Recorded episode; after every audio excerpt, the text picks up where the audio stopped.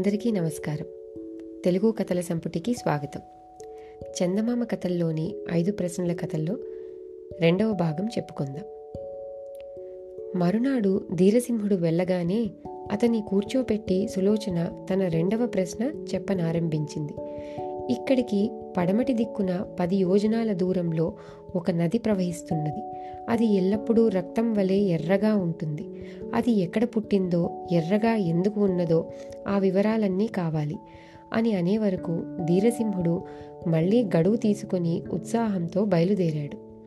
అతను చాలా దూరం నడిచి వెళ్ళగా రక్త నది కనిపించింది. ఆ నదిని చూచి అతనికి ఆశ్చర్యం వేసింది. నది గట్టునే ఎంతో దూరం నడవగా నడవగా ఒక భయంకరమైన అరణ్యం తగిలింది. అనేక భయోత్పాతాలు గడిచి ధీరసింహుడు ఎలా అయితేనేం అరణ్యం చివరకు చేరుకున్నాడు. అక్కడ ఒక పర్వతం పైనుంచి రక్తనది ప్రవహించటం గమనించి మెల్లగా ఆ కొండ ఎక్కాడు.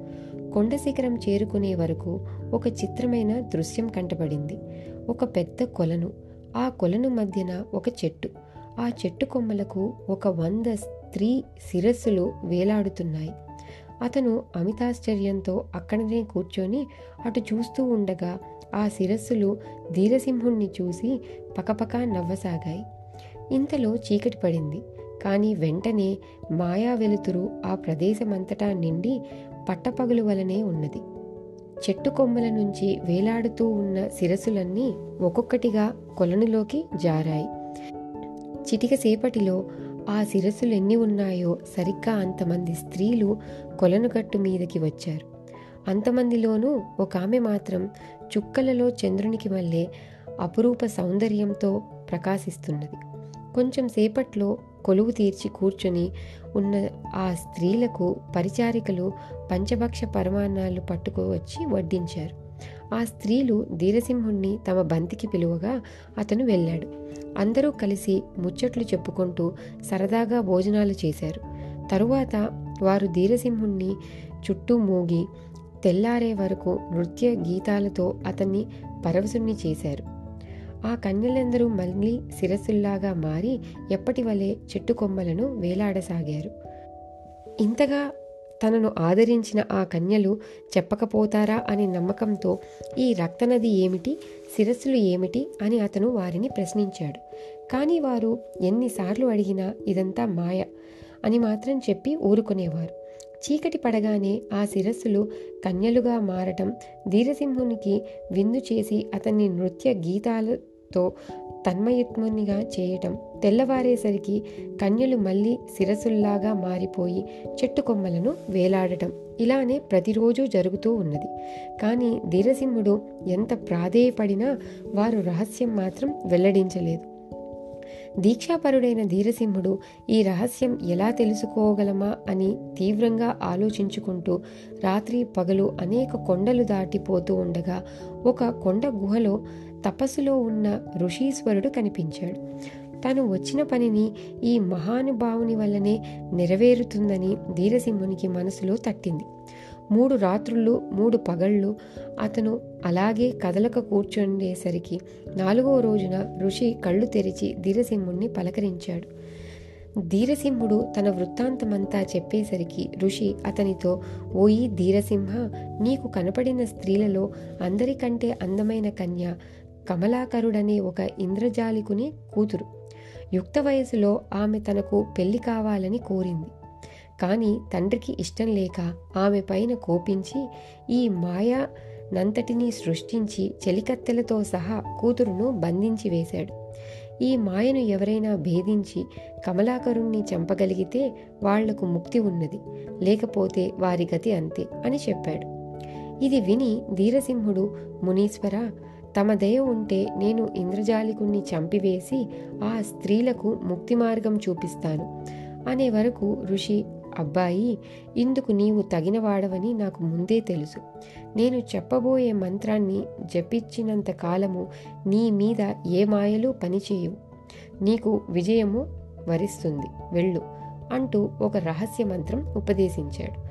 మునీశ్వరునికి భక్తితో నమస్కరించి ధీరసింహుడు రక్తనది ప్రవహించే పర్వతం వైపు పోసాగాడు. కమలాకరుడు సృష్టించిన ఆ పర్వతము మాయాపర్వతమే. దానిమీద దాని మీద చెట్లు మున్నూట అరవై రోజులు పచ్చగానే ఉంటాయి. పూల చెట్లు ఏటి ఏడాది పూస్తూనే ఉంటాయి. ధీరసింహుడు కొండ మీదకు పోయేసరికల్లా మాయా పులులు మాయా సింహాలు గోండ్ర పెడుతూ అతని చుట్టుముట్టాయి. ఆ మాయా పర్వతం మీద నించున్న ధీరసింహుని కాళ్ళు సూదంటు రాయి వలె అంటుకుపోయి నేల నుంచి ఊడి రాలేదు. అప్పుడు ధీరసింహుడు గురువును తలుచుకొని ఒక్కసారి మంత్రం జపించే వరకు ఎక్కడి జంతువులు అక్కడనే అదృశ్యమైపోయాయి. అతని కాళ్ళు నేల మీద నుంచి ఊడి వచ్చి మామూలుగా నడవగలిగాడు. కమలాకరుడు తన మాయాకోటలో కూర్చుని పుస్తకం తెరిచి చూచేటప్పటికీ తన సృష్టించిన మాయను భేదించటానికి ధీరసింహుడు వస్తున్నాడని తెలిసింది. వెంటనే అతను సరిగ్గా తన కుమార్తెను పోలిన ఒక మాయా స్త్రీని సృష్టించి చెలికత్తెలతో సహా ధీరసింహుని వద్దకు పంపాడు. అక్కడ వాళ్ళు అనేక విధాల నాట్యం చేసే వరకు అతను ఇదేమిటి? ఇప్పుడు చెట్టు మీద కనిపించిన ఆ కన్యలందరూ అప్పుడే ఇక్కడ ఎలా వచ్చారు? అని ఆశ్చర్యపోయాడు. ఆ మాయా కన్యలు వారి నాట్యంతో ధీరసింహుణ్ణి ఆకర్షించి అతను సంతోషంగా ఉన్న సమయం చూసి అతని చేత రకరకాల పానీయాలు తాగించి అతను మత్తులో ఉండగా బంధించి కమలాకరుని వద్దకు తీసుకుపోయారు. పూర్వకాలంలో హిరణ్యకశపుడు ప్రహ్లాదుణ్ణి బాధలు పెట్టినట్టుగా ధీరసింహునికి కమలాకరుడు అనేక కష్టాలను కలగజేశాడు. జ్వాలలో ఎగిసే వచ్చే మంటలలో పడివేయించాడు ఎత్తైన పర్వతం మీద నుంచి కిందికి దొర్లించాడు. ధీరసింహుడు గురువును తలుచుకొని మంత్రం జపించటం వల్ల మంటలలో పడవేసిన ఒళ్ళు కాలలేదు కొండ మీద నుంచి దొర్లించిన కొంచెం కూడా దెబ్బలు తగలలేదు. చేసేది లేక కమలాకరుడు అతనిని బందీకానాలలో పెట్టించాడు. బుద్ధిశాలి అయిన ధీరసింహుడు సుధాకరుడనే కాపలావాణ్ణి వశపరుచుకొని ఓయి అబ్బాయి నన్ను చెరవిడిపించావంటే కమలాకరుణ్ణి సంహరించి నిన్ను అతని రాజ్యానికి పట్టం కడుతాను. అనే వరకు ధీరసింహుణ్ణి ప్రజ్ఞ ఇదివరకే తెలుసుకుని ఉన్న సుధాకరుడు అతనిని ఖైదు నుంచి తప్పించి వేశాడు. తెల్లవారేసరికి ధీరసింహుడు జైలులో నుంచి తప్పించుకుపోయాడన్న వార్త ఊరంతా వ్యాపించి కమలాకరుణ్ణి చెవిన పడింది.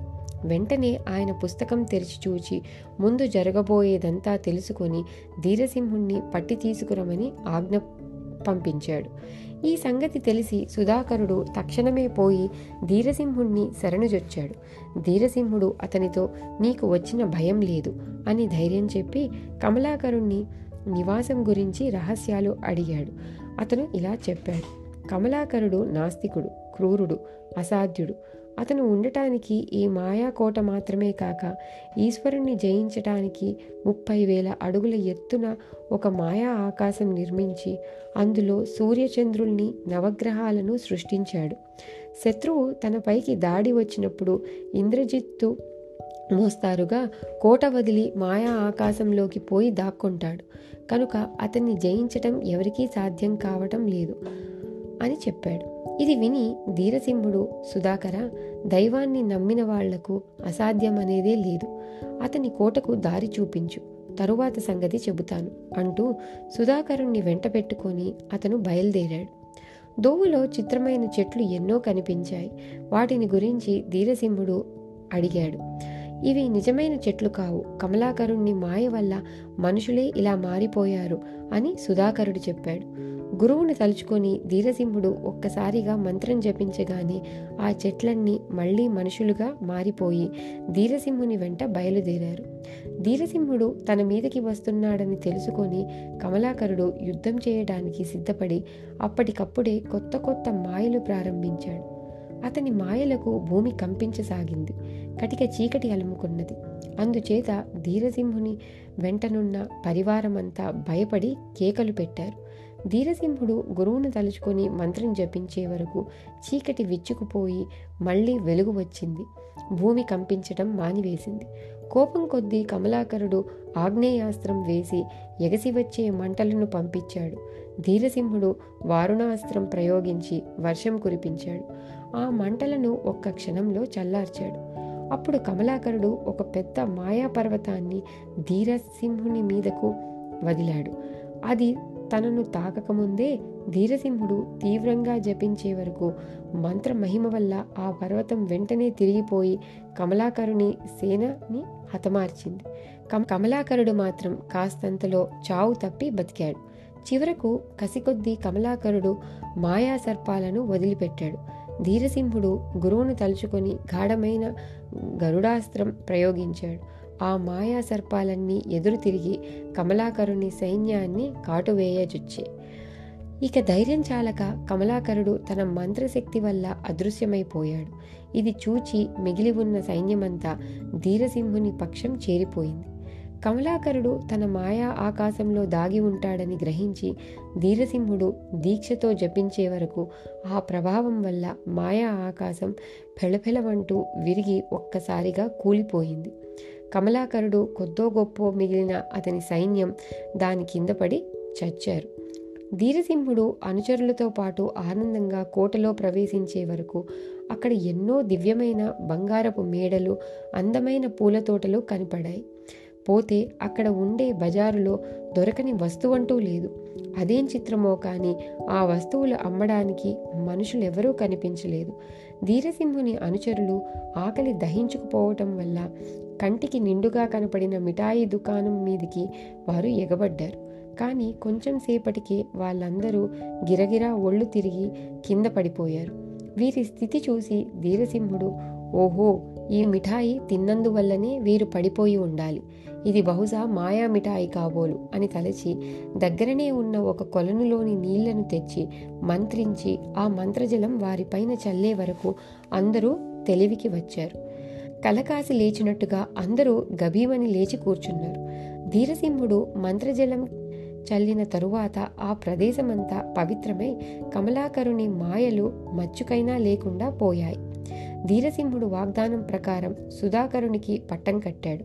తరువాత పర్వతం సమీపాన కొలను వద్దకు వెళ్ళి ఆ కన్యల శిరస్సులు వేలాడుతున్న చెట్టు చేరుకున్నాడు. అక్కడ కూర్చొని కొంతసేపు మంత్రం జపించే వరకు సరోవరము లేదు వృక్షము లేదు. కన్యలు మాత్రం ధీరసింహుని ముందు నిల్చుని ఉన్నారు. అతను కమలాకరుని కూతురుతో అమ్మాయి నీ తండ్రి చాలా దుర్మార్గుడు. నిన్నే కాకుండా నిరుపరాధులైన ఎంతో మందిని అకారణంగా హింసించాడు. కనుక అతన్ని చంపవలసి వచ్చింది. నీ కష్టాలు గట్టెక్కాయి. నీ ఇష్టం వచ్చిన వానిని వివాహం చేసుకొని సుఖంగా ఉండు అని చెప్పి వారినందరినీ కోటకు చేర్చాడు. ఇంద్రజాలికుని కూతురు సుధాకరుణ్ణి వరించి పెళ్ళాడి సుఖంగా ఉన్నది. అప్పటి నుంచి ఆ నదిలోని నీరు నీటికి మళ్ళీ స్వచ్ఛంగా ఉంటూ ఉంది. ధీరసింహుడు తనకు మంత్రం ఉపదేశించిన గురువు వద్ద సెలవు తీసుకొని సులోచన ఉండే నగరానికి బయలుదేరాడు. అతను వచ్చినట్టు తెలియగానే సులోచన రెండు కుర్చీలు వేయించి ధీరసింహుణ్ణి ఎంతో గౌరవించింది. అతను సావకాశంగా తను చూచి వచ్చిన వృత్తాంతం అంతా చెప్పగా ఆమె సంతోషించి అవును ఇప్పుడు ఆ నదిలో నీరు ఎర్రగా కాకుండా నిర్మలంగా ఉన్నట్టు తెలిసింది. నీవు చెప్పినవన్నీ యథార్థములే. అని ఒప్పుకుంది. రేపటి రోజున మూడవ ప్రశ్న చెబుతాను అని చెప్పి ధీరసింహుణ్ణి సాగనంపింది. ఇంతటితో రెండవ భాగం ముగిసింది. మళ్ళీ మనము మూడవ భాగంతో కలుద్దాం. అంతవరకు సెలవు.